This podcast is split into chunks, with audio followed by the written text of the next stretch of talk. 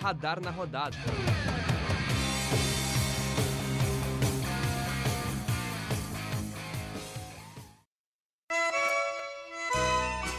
O shot que eu canto agora, na voz que do peito sai, é uma homenagem sincera em memória de meu pai.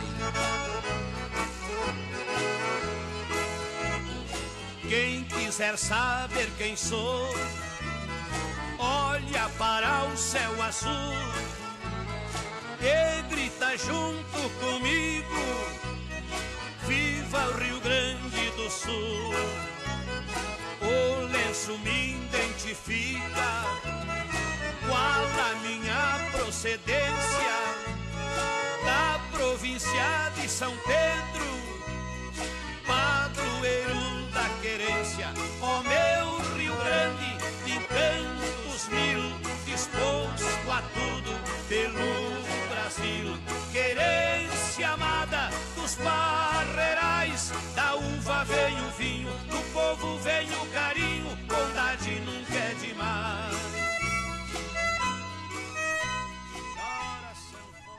Muito boa tarde, agora 5 horas mais 5 minutos, hoje é dia 4 de dezembro de 2019, agora 29 graus em Santa Maria, este é o Radar na Rodada, eu apresento com vocês aqui até às 6 horas da noite. Meu nome é Rafael Xavier, quem está aqui do meu lado é ele, Rodrigo Arão, muito boa tarde, Rodrigo.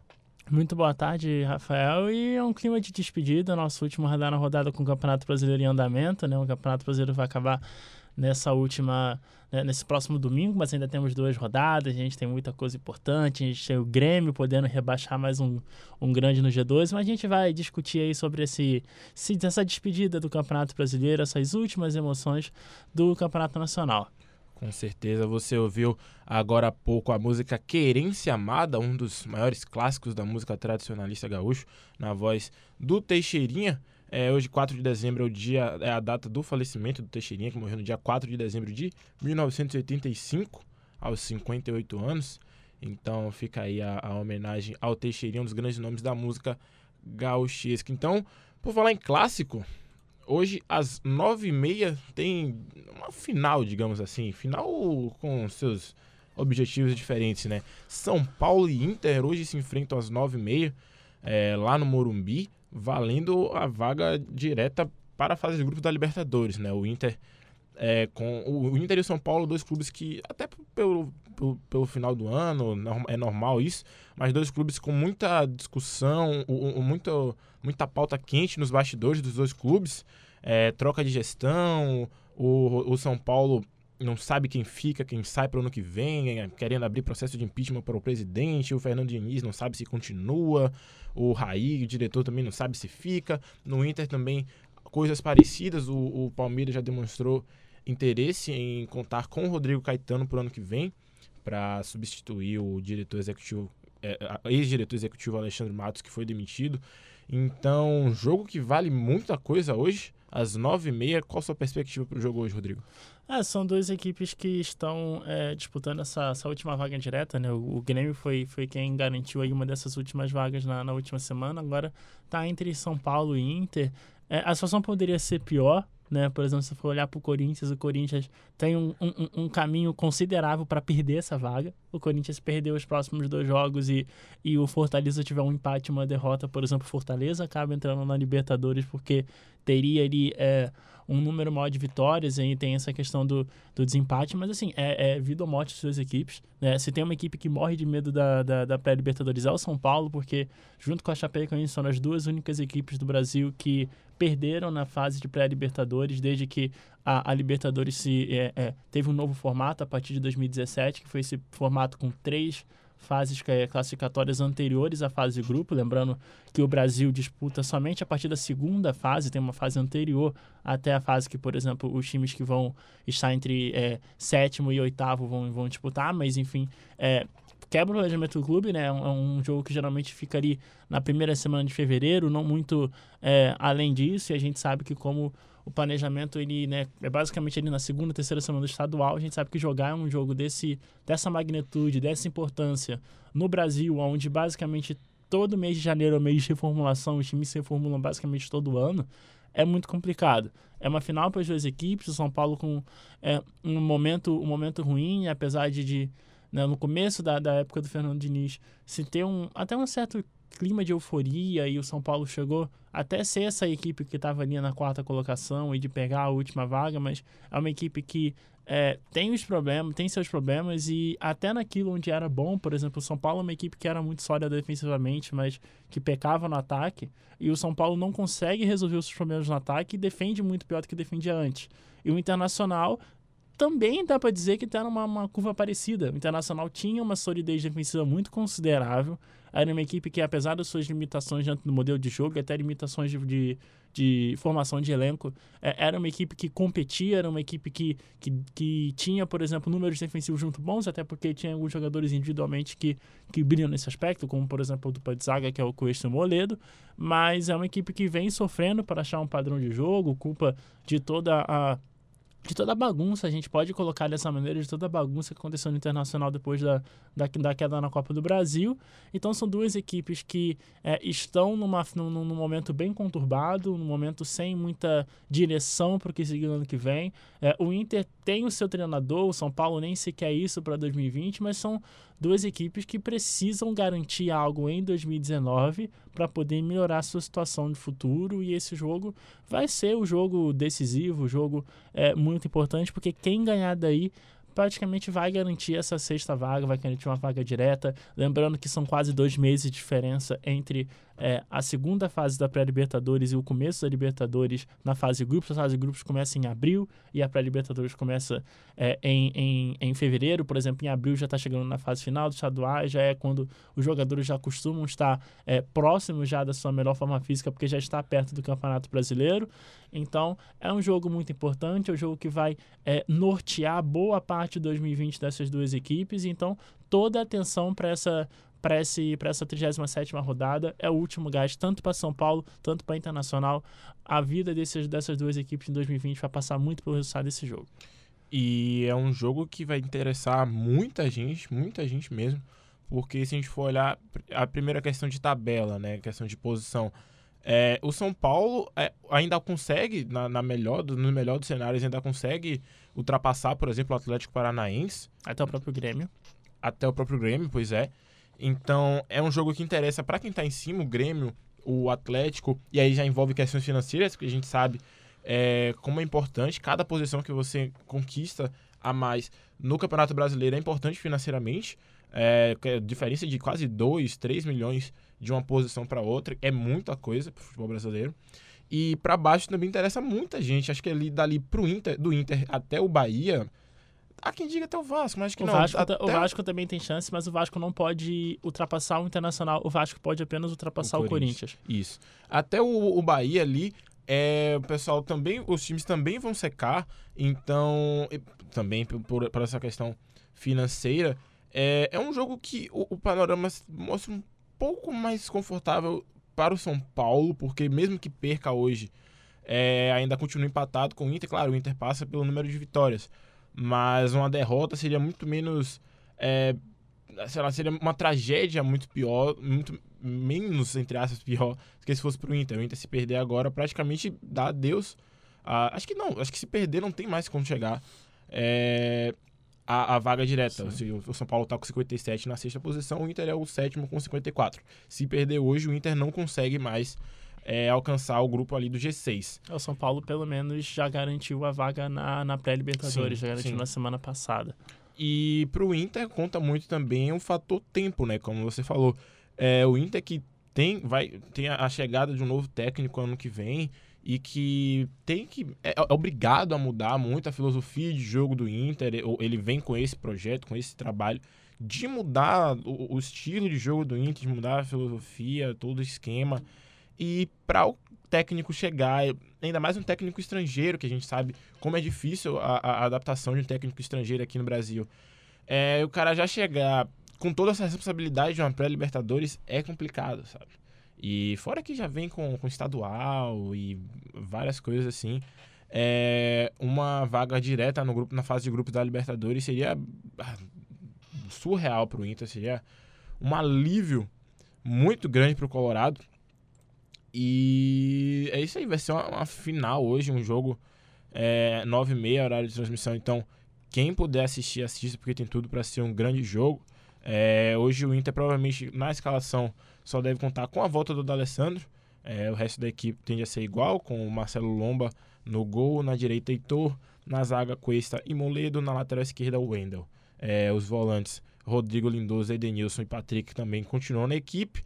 Parede e Guerreiro também seguem e só o D'Alessandro volta é, a entrar no time titular. Já passando também é, a escalação do São Paulo, é, São Paulo deve ir com o Thiago Volpe, o Juan Fran na direita, o Bruno Alves Arboleda na zaga, Reinaldo na esquerda, no meio-campo Tietê, Daniel Alves, a dúvida entre Igor Gomes e Lisieiro, e o Vitor Bueno também, na frente Pablo e o Anthony. É, olhando para a tabela também, é, não falando agora exatamente do jogo do São Paulo, mas que, que implica também. É um jogo que muda muito na parte de baixo, né? Porque é, um, um resultado, digamos que um empate hoje, que ainda mantém o Inter é, com as chances de, de, de, se classificar na última rodada. É, o Inter enfrenta o Atlético Mineiro na última rodada, né? Que é uma equipe que está ali, não briga mais por, por, rebaixa, por, por não rebaixamento, é a equipe que está ali no meio de tabela. A gente precisa garantir a vaga para a Sul-Americana Sul do ano que vem. Né? O Atlético Mineiro que está com, com 45 pontos. Mas o Atlético Mineiro, caso, por exemplo, se o Atlético Mineiro empatar o jogo e o Fluminense perder contra o Fortaleza, o Atlético Mineiro já vai garantir é, a vaga na Sul-Americana, porque até o 14, que nesse momento é o Botafogo, está é, classificado para a competição. Então, existe uma chance do Atlético Mineiro jogar desmobilizado a última rodada.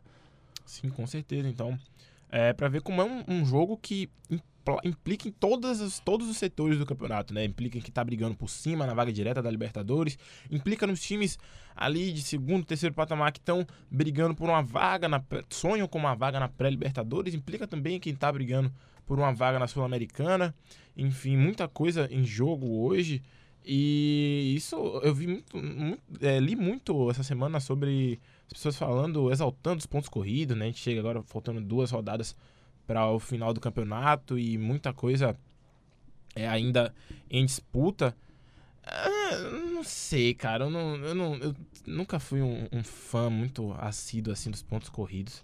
É, para mim, é, você descredencia, você cria dois mundos, um abismo muito grande entre os clubes. É, é, divide muito o, o, o Campeonato Brasileiro.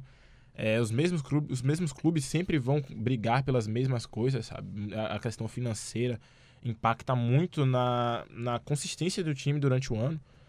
Por exemplo, você nunca. Acho que o único exemplo de um time que conseguiu mudar é, de uma hora. Não de uma hora para outra. É, é, um trabalho bem difícil, que dura anos, mas o único time que conseguiu mudar, talvez, esse escalão que se encontrava era o Atlético Paranaense, que pode. Acredito que foi uma das.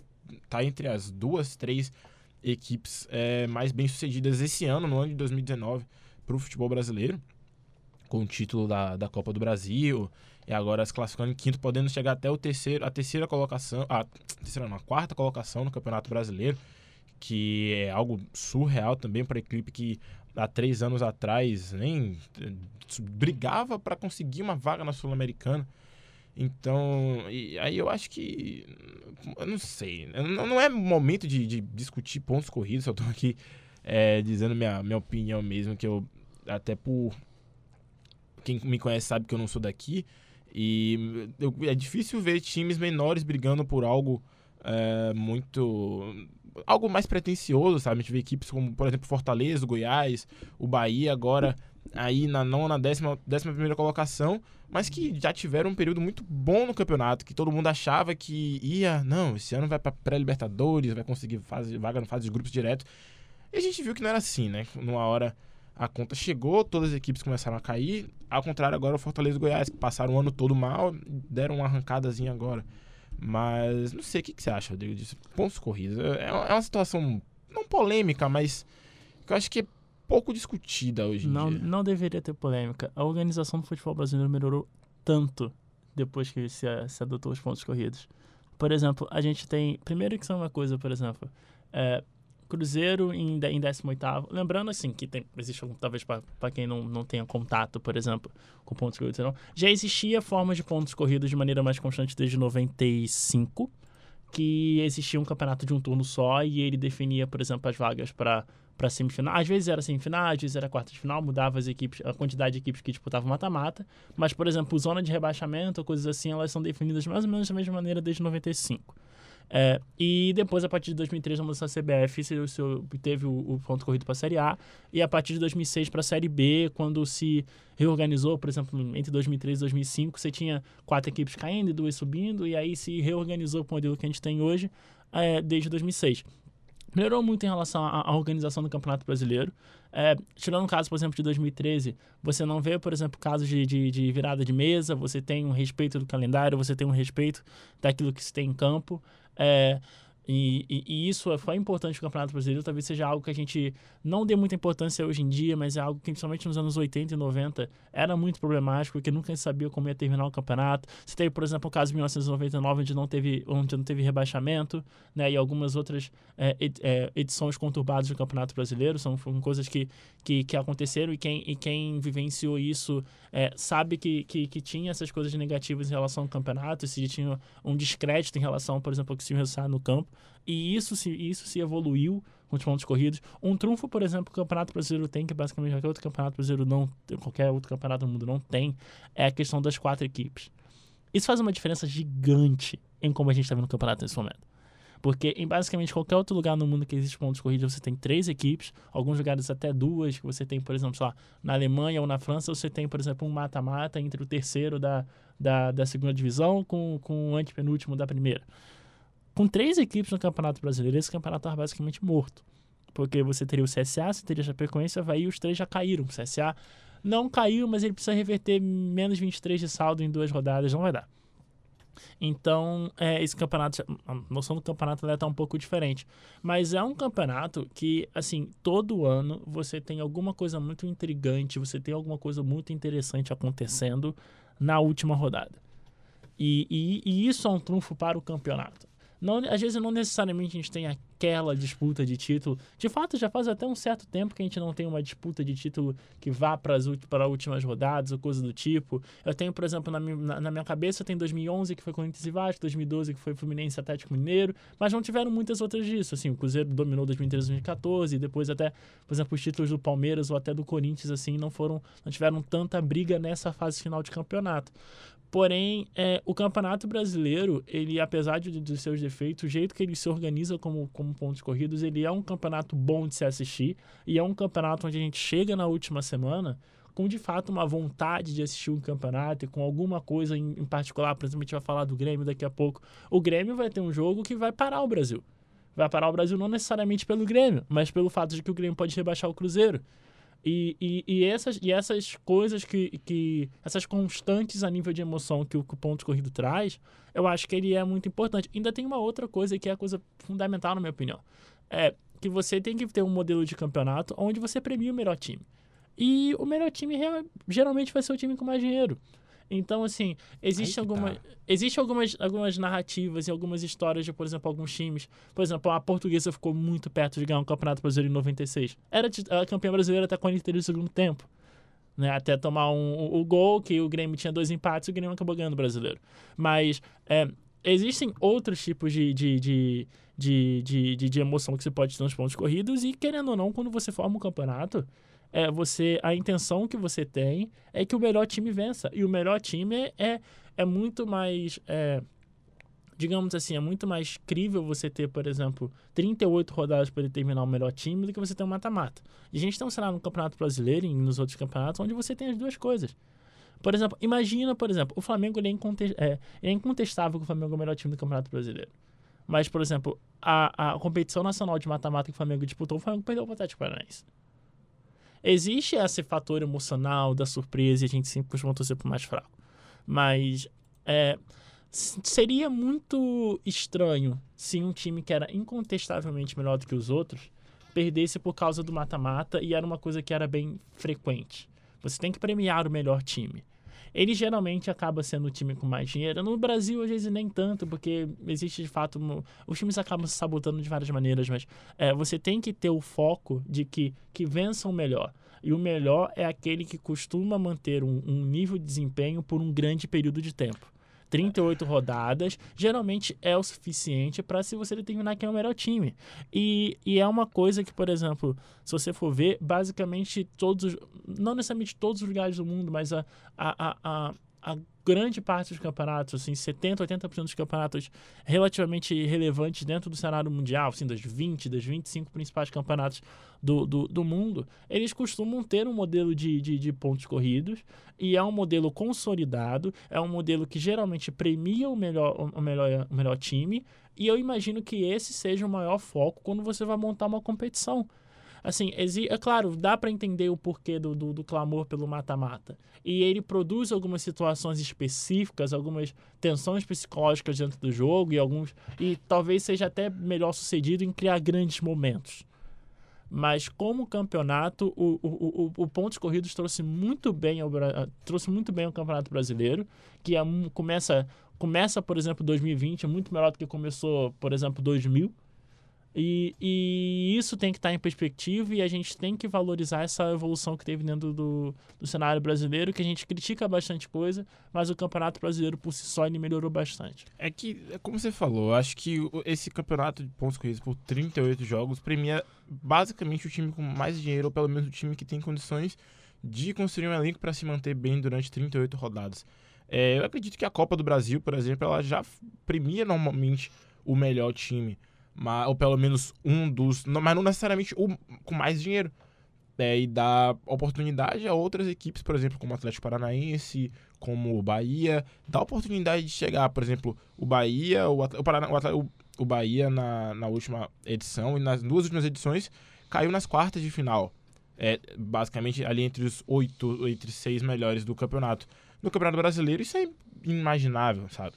Nem sonha com isso, sonha em, em escapar do rebaixamento e brigar por uma Sul-Americana. Se a gente for analisar também os maiores torneios do mundo, é claro, é, não, não querendo comparar com o Campeonato Brasileiro com outras equipes, mas tipo, ana- analisando o modelo dos, melhores, dos maiores torneios do mundo, a Champions League, por exemplo, você chega, você tem uma fase de grupos ali curta, relativamente, que o principal, o auge do, do, do campeonato é a disputa do mata-mata, se for analisar a Copa do Mundo também, não deixa de premiar a melhor equipe, mas também tem um foco no mata-mata e ainda assim abre oportunidade para outras seleções não tão gigantes alcançarem altos lugares, como foi o caso da Croácia na última Copa do Mundo, que ninguém imaginava a Croácia como é, uma finalista da Copa do Mundo e eles chegaram chegaram. E por pouco não foram campeões.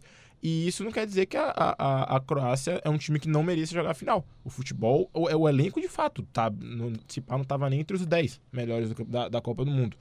Mas o futebol que eles apresentaram foi muito, muito surreal, muito bom, muito inimaginável. E eu acho que não é, é- é papo de, de maluco que a gente tá tendo aqui, não, não é uma coisa que há de ser debatida, eu acredito, até porque não vai mudar o formato do Campeonato Brasileiro.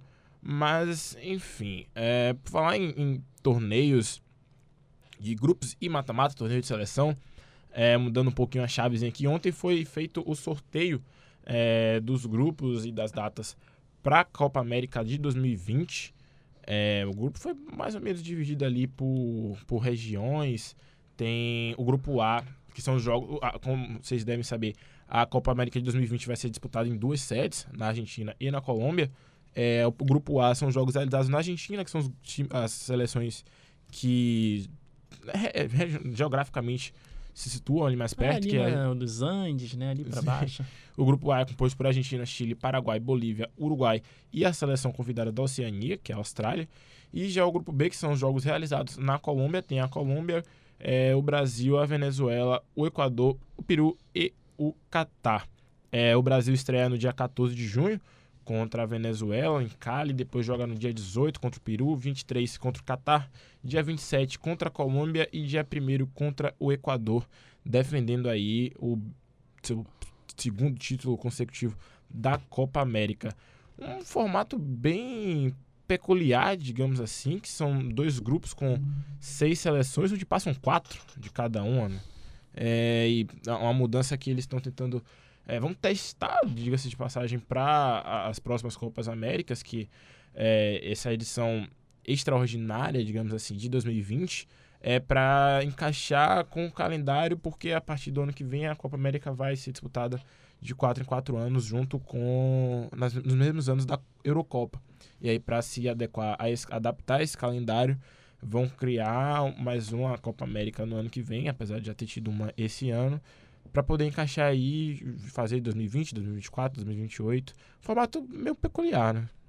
É, primeiro, se você vai realinhar com a Europa, por que não fazer, por que não esperar um ano a mais, já que a Copa América já teve, por exemplo, a Copa América já teve a cada dois anos, já teve ano ímpar, já teve ano par, já foi a cada três anos custava, por exemplo, você esperar mais um ano e você alinhar com 2020. A relação com 2020 ela tem muito a ver com, com a Europa. É, os clubes europeus odeiam a Copa América pelo fato de que a Copa América não é visualmente tão importante e ela está num ano onde basicamente apenas os sul-americanos deixam de ter férias para poder jogar um, uma última uma uma competição internacional e que eles vão estar tá no nível de intensidade muito alto, porque a Copa América, quando você. A gente pode questionar, por exemplo, a importância da Copa América antes da Copa América chegar, mas no momento que a Copa América começou, se o Brasil perdesse o jogo.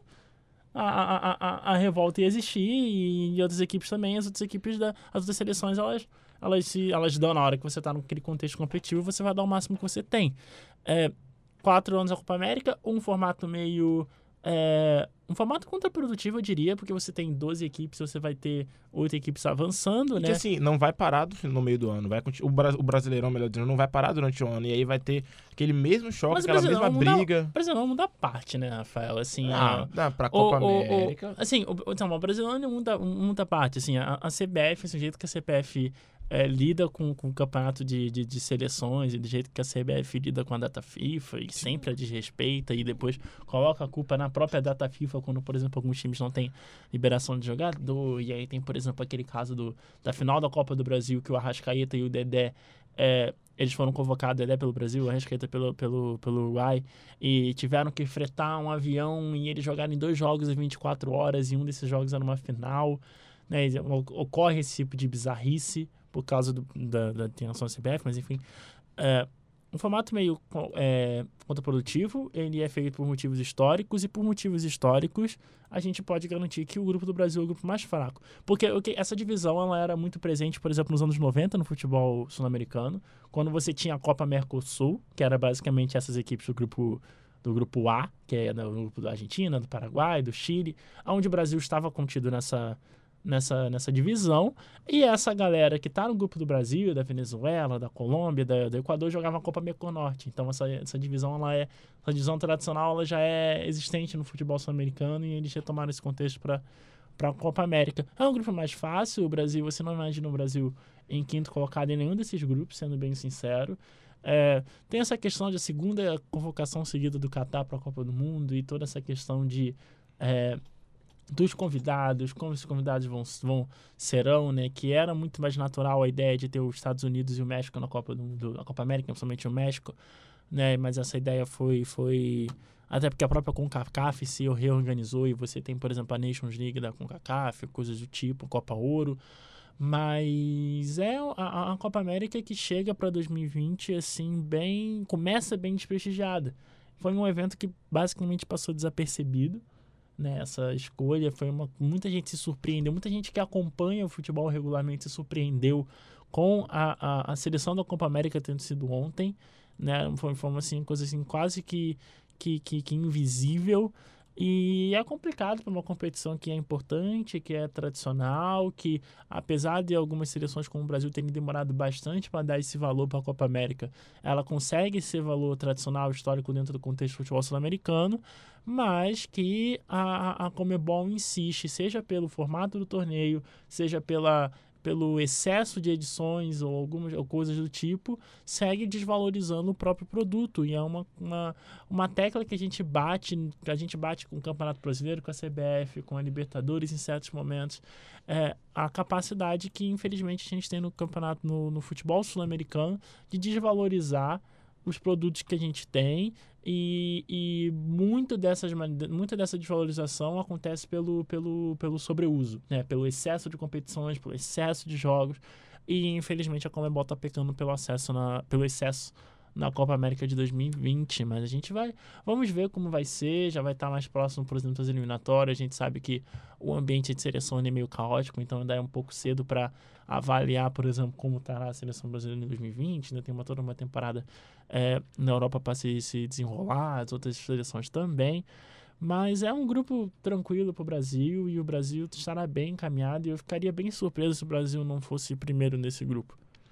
Pois é, mais uma vez aí, o, o como você falou, é, esse, esse desacordo entre a CBF e a Comembol e essa questão das datas FIFA, é, a, o, faltando um pouco, menos, um pouco mais de 5, 6 meses para a disputa do torneio, é, acontece o sorteio da Copa América. Ano que vem a gente sabe que vai ter a mesma discussão, a mesma briga de times querendo, querendo jogadores, e aí as, as equipes querendo também, precisando, e aí época de mata-mata e fase de grupos de Libertadores. E principalmente não para os jogadores brasileiros em si, mas para os jogadores estrangeiros que atuam aqui no futebol brasileiro. A gente sabe que esse problema é muito maior. É, então, isso aí, Copa América 2020, primeiro jogo no dia 12 de junho, 12 de junho do ano que vem. É, o Brasil estreia no dia 14. Fica aí o recado para todo mundo. Muitos assuntos hoje, vamos falar agora é, do Grêmio, que hoje tem talvez um dos jogos mais esperados também do não esperados, mas um dos jogos mais importantes aí. Vamos falar do de campeonato. Vamos falar de Z4. Vamos falar de Z4. Delícia falar de Z4. Do, delícia para quem? Pro Grêmio e pro Inter que estão brigando lá em cima é ótimo. Não, mas... o, o, o, o, o rebaixamento, toda a aura e toda a questão é, matemática que envolve o rebaixamento, assim, é uma coisa que particularmente me fascina, assim. Agora tá tratando, assim, da, da maneira individual, assim, é uma coisa, assim, a, a, a como, principalmente como o rebaixamento é, eu adoro esse rebaixamento por quatro equipes. o, o, Luxemburgo bate na tecla de quatro, de quatro equipes, por exemplo. Eu lembro quando o Luxemburgo estava no esporte e o esporte começou a perder, perder, perder, perder. E a primeira coisa que ele, que ele, que ele falava era: tem muita equipe caindo, tem muita equipe caindo.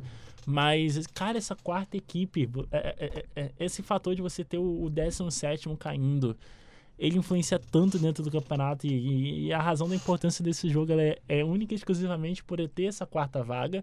E Grêmio e Cruzeiro, e aí já vai colocando também Corinthians e Ceará é, indiscutivelmente o, o, os jogos mais importantes. Né? Grêmio Cruzeiro pela questão do Cruzeiro e Corinthians e Ceará porque é, vai ser muito importante até para o entretenimento da, da, da última rodada, principalmente se o Ceará ganhar. Né? Porque Ceará ganhando, você abre vaga para Fortaleza, abre vaga para Bahia, abre vaga para Goiás, Goiás é, até para o Vasco, dependendo de como tiver a situação. Na verdade, para o Vasco e para o Bahia, é, um, do, um dos dois vão acabar se matando, né? Porque Vasco e Bahia vão jogar agora. Quem ganhar é, vai acabar matando a outra equipe em relação a, a, a Libertadores. E Bahia e Fortaleza também se enfrentam. Exatamente, então... a última rodada.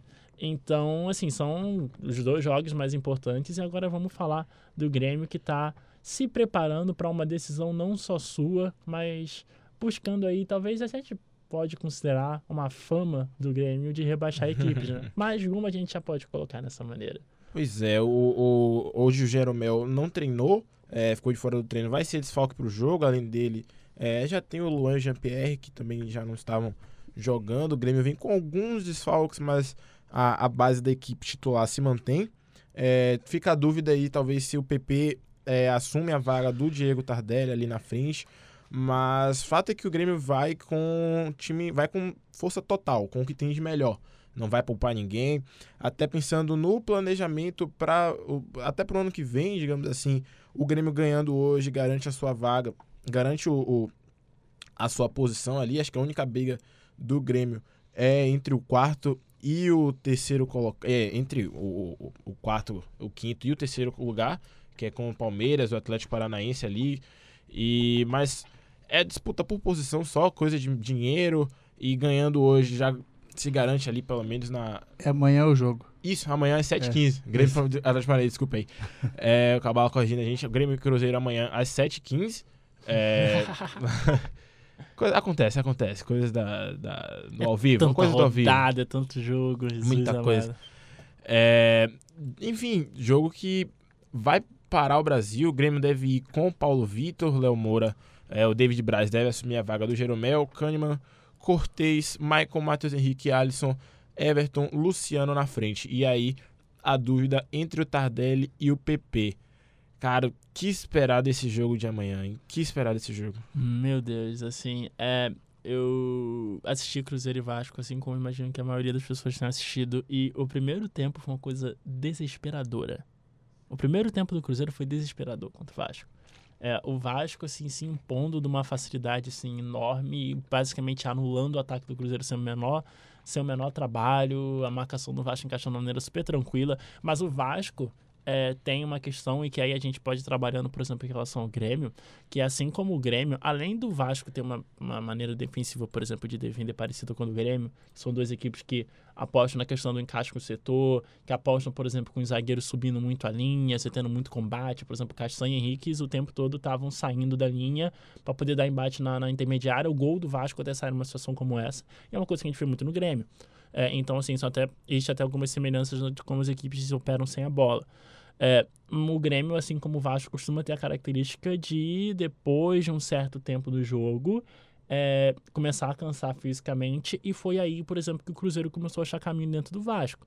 É, o Vasco, nos últimos 30 minutos, mais ou menos, é, pela questão, até pela questão física e até algumas questões assim do, do próprio de próprio gerir o Luxemburgo acabou até fazendo algumas escolhas erradas que tirou o contra-ataque da equipe é, o Cruzeiro começou a pressionar principalmente com o Fred o Fred que foi afastado mas que jogou bem no segundo tempo e imagino que seja titular, por exemplo, o próximo pro, pro jogo agora contra o, o, Grêmio. É um cara que vai dar um trabalho, é um cara que vai, que vai sustentar, que vai é, trombar com os zagueiros. Isso pode causar um certo incômodo fisicamente para a defesa do Grêmio, até principalmente, por exemplo, o Jeromel é um jogador que costuma ter seus problemas pelo alto, então isso é uma coisa para se observar. Mas o Cruzeiro jogou bem mal. O Cruzeiro jogou bem mal. É, se houve essa sobreposição física na segunda metade do, do, do, jogo contra o Vasco, mas muito pouco. É muito pouco em relação à, à criação de oportunidades, até ali uns 30, 35 minutos. E aí o Cruzeiro teve duas chances absurdas de fazer um gol empatar contra o Vasco, que seria um empate importantíssimo, porque se formos contextualizando a situação do Cruzeiro, o Cruzeiro, basicamente, é para o Cruzeiro ter qualquer chance de se livrar, o Cruzeiro não pode estar mais do que dois pontos atrás do Ceará. Por quê? Porque o Ceará tem 38 pontos e 10, 10 é, vitórias. E o primeiro, o primeiro saldo do Campeonato Brasileiro é o número de vitórias. O Cruzeiro ganhando as duas pode chegar até a 9. Então o Cruzeiro não pode bater o Ceará nesse aspecto. Então, se o Ceará, por exemplo, empata com o, o Corinthians, por exemplo, para chegar na, na 39 pontos, é, o Cruzeiro perdendo o seu jogo contra o Grêmio será rebaixado. Porque não pode, não pode chegar no mesmo número de vitórias, então o, o, o, o Ceará pontuando obriga, por exemplo, o Cruzeiro a, a, vencer. E o Cruzeiro contra o Vasco sentiu a parte psicológica assim, de uma maneira muito presente. Foi muito nítido que os jogadores do Cruzeiro sentiram a pressão de que, gente, caiu. E aí, trazendo para o contexto do Rio Grande do Sul, lembra muito aquele jogo internacional e Corinthians, que foi o primeiro jogo do Lisca. Que foi um jogo lá na, na, na Arena, na Arena Corinthians, lá em São Paulo, que o Corinthians fez 1 a 0 mas o Corinthians jogou muito mal. E o Internacional, até pela questão é, mental, foi incapaz de chegar perto do gol do Corinthians e quando acabou aquele jogo é, se tinha uma, uma um, um, quase que um, um, consenso de que o Ceará caiu mentalmente, que os jogadores desistiram que os jogadores jogaram na toalha, jogaram na toalha.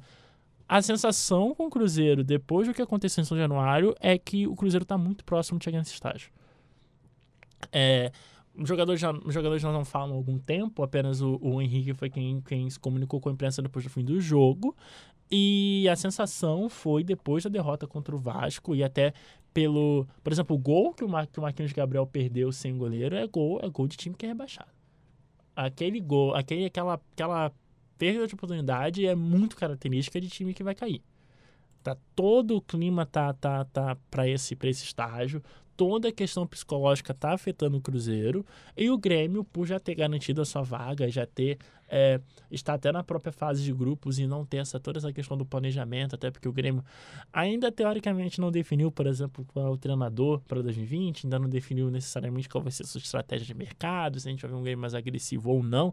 Indicamos que talvez sim, e a gente pode até, a gente vai até falar um pouquinho sobre isso, que é, tem alguns, tem um rumor bem forte no mercado em relação ao, ao Grêmio, e até um rumor bem caro, diga-se de passagem, que é a questão do Rafael Veiga, mas o, o, o Grêmio ele tem toda essa vantagem de estar numa situação muito mais confortável, de estar muito mais solto por não ter mais pelo que jogar, e nesse caso é uma questão positiva, e toda a pressão e toda a questão é, é, é, todos os, os, problemas e dificuldades em entrar em campo e, e, e, jogar o jogo propriamente dito é o Cruzeiro. E o Cruzeiro tem embarcado no novo trabalho. É, e o Adilson claramente estava descobrindo o elenco durante o jogo, porque o, o, o Cruzeiro ele, ele, se modificou bastante, por exemplo, durante o jogo contra o Vasco. Começou com um atacante só, por exemplo, tentando jogar no contra-ataque com o Joel atrás da defesa, e terminou com Pedro Rocha colado com o Fred, jogando a bola direto em cima deles o tempo todo. Então se mudou, por exemplo, a abordagem de jogar durante o jogo. Então tá, o Adilson, obviamente, ainda está é, descobrindo a equipe. Então tudo aponta, todo o cenário, todo o caos que envolve a situação cruzeirense, tudo coloca o Grêmio numa, numa, numa vantagem assim muito considerável. É, o Cruzeiro, pra, na minha opinião, ele já está pelo milagre. Ele já está pelo milagre, ele já está pelo imponderável. O Cruzeiro, por exemplo, se mantendo na primeira divisão, é uma história que a gente vai contar como, por exemplo, a do Fluminense. Assim, nesse patamar.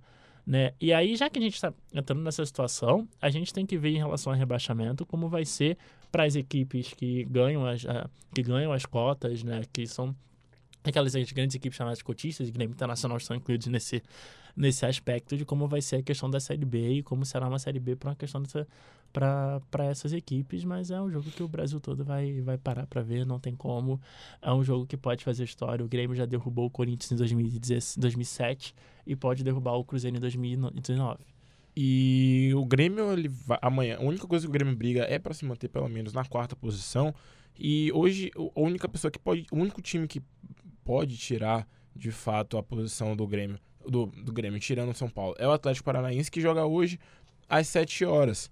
Na verdade, tem o São Paulo também que joga contra o Inter, então o Grêmio já vai, vai, vai chegar amanhã para o jogo às 7h15, sabendo o que precisa. Se o Atlético Paranaense perder, é, o Grêmio só basta ganhar do Cruzeiro que está de férias. São Paulo empatando também já não pode mais alcançar o Grêmio. São Paulo não ganhando também não passa mais do Grêmio. O Grêmio está de férias, que é basicamente um dos objetivos que, pelo menos, é algo que foi divulgado da, da equipe gremista para poder colocar os, a equipe sub-20 é, na última rodada. Então, contra o Goiás, lá no Serra Dourada. Olha só.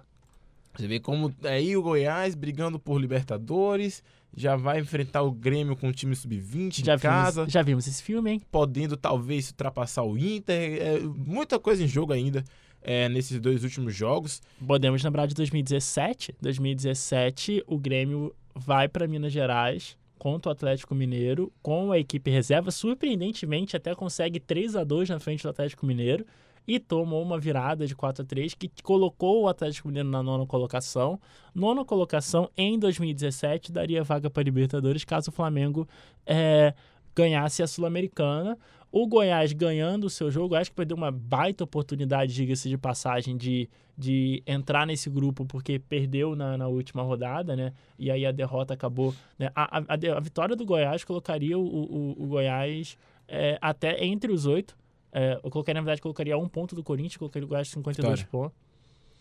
E, e uma baita de uma oportunidade, mas vai jogar com o Palmeiras, que sequer vai jogar em São Paulo, vai jogar em Campinas, no campo do Guarani. Existe a possibilidade de até de ganhar a partida, mas é, tem sim né, a chance de um dos sub-20 do Grêmio decidir novamente os rumos da, da Libertadores de 2020 para o Brasil. E essa situação caótica para o Cruzeiro, né, que está a dois pontos do Ceará, matematicamente, até o CSA teria chance de de se salvar do rebaixamento, só que o saldo de gols não ajuda. O CSA tem menos 30 de saldo de gols. É, porque assim, colocando na pontuação, o CSA poderia até empatar com o, o Ceará em número de pontos, empataria também no número de vitórias se ganhasse as duas e o Ceará perdesse as duas, e se o Cruzeiro também perdesse. Mas como o saldo de gols do CSA é menos 30, ele teria que aí tirar pelo menos a vantagem de, de 25 gols fora as derrotas do Ceará para poder se salvar. É, E- menos 23, né? Porque você perdendo, você perde menos mais um de saldo e aí vai. E, é, é, então o CSA matematicamente ainda não está rebaixado. Será que consegue fazer ganhar duas partidas por pelo menos 15 gols de diferença? Não sei, vamos ver. 10 a 0 em cada tempo, será que. Olha só, Fazer uma vai, pressãozinha, 13 terceiro gol nos acréscimos, será que o Ceará não vai consegue? enfrentar o CS, vai enfrentar o São Paulo na, na última rodada, time que tá brigando por Libertadores. É. Então, é, Só lembrando que o nosso queridíssimo é, Centro Esportivo Alagoano tem. é, vamos até. Eu tô até procurando aqui, mas o, o, o CSA no campeonato todo tem 23 gols. olha só. O Gabigol tem mais gols do que o CSA. Só precisa dobrar. Nada demais. Assim, Apenas dobrar em o que dois você jogos. vê a temporada toda. Acidentes estatísticos acontecem em qualquer lugar. Então, só precisa dobrar a quantidade de gols marcados durante 36 rodadas. Marcar em duas, é o famoso 23 em 2. Mas o Cruzeiro, é, é essa briga aí entre o Cruzeiro e o Ceará, é briga muito complicada. O Grêmio vai ser talvez aí o maior algoz do Cruzeiro, rebaixando o Cruzeiro amanhã às 7h15, jogo que todo mundo também vai parar para assistir. É, o Cruzeiro pega o Palmeiras na última rodada. Jogo, jogo tranquilo, assim, ó. Só o Grêmio, que é o quarto colocado, depois o Palmeiras, que é o terceiro. Já foi mais complicado. É. Não, talvez se perder hoje pro Grêmio, não precisa se preocupar com o Palmeiras. Já vai estar rebaixado. Exatamente. Não pode botar o sub-15 pra jogar. Exatamente. Quer dizer, só que o, CA, o CSA não pode sair da zona, mas pode ultrapassar o Cruzeiro. Já pensou o Ah. Cruzeiro caindo como 18º colocado do Campeonato Brasileiro? É, uma- é uma- é- é possível. O Ceará enfrenta o Botafogo lá no Engenhão, na última rodada. Então, Jogo que ainda pode definir Sul-Americana para ambas as equipes. Porque ah, o Ceará ainda pode passar o Botafogo. até o Cruzeiro também. Não, o Cruzeiro não, porque tem... Não, até o Cruzeiro também. O Cruzeiro ainda tem chance de Copa Sul-Americana. Não, É, não, na verdade, não, por, causa, do número de vitórias. É, o. Botafogo tem seis, porque o, o, o Botafogo é a equipe que menos empatou no campeonato. E o Cruzeiro é a equipe que mais empatou no campeonato. Uhum. E o Botafogo tem diferença de seis, de, de seis vitórias a mais do que o, o, Sim, o, o Cruzeiro. Né, O Cruzeiro tem uma coisa. A campanha do Cruzeiro teve uma situação bizarra que eu não sei se eu vou ver na minha vida mais. O Cruzeiro ficou 11 jogos invictos com oito empates.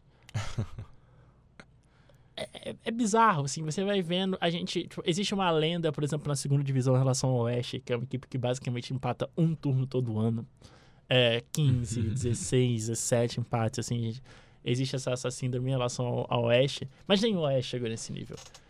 Oito empates em 11 jogos, 11 jo a pior sequência de vencibilidade que eu já vi na minha vida, e que vai ser muito difícil você replicar, e que é o que vai matar o Cruzeiro. O que vai matar o Cruzeiro é. E aí é uma coisa que é importante a nível de pontos corridos. A gente tem que parar de comemorar empate. Tem que se parar de comemorar empate em pontos corridos. O Cruzeiro é a equipe que mais empatou no Campeonato Brasileiro por causa dessa. É claro que não é intencional, obviamente, mas assim, ele é sintomático em relação a principalmente a organização ofensiva do Cruzeiro, que é, sempre foi, foi, foi deficitária no sentido de produzir gols.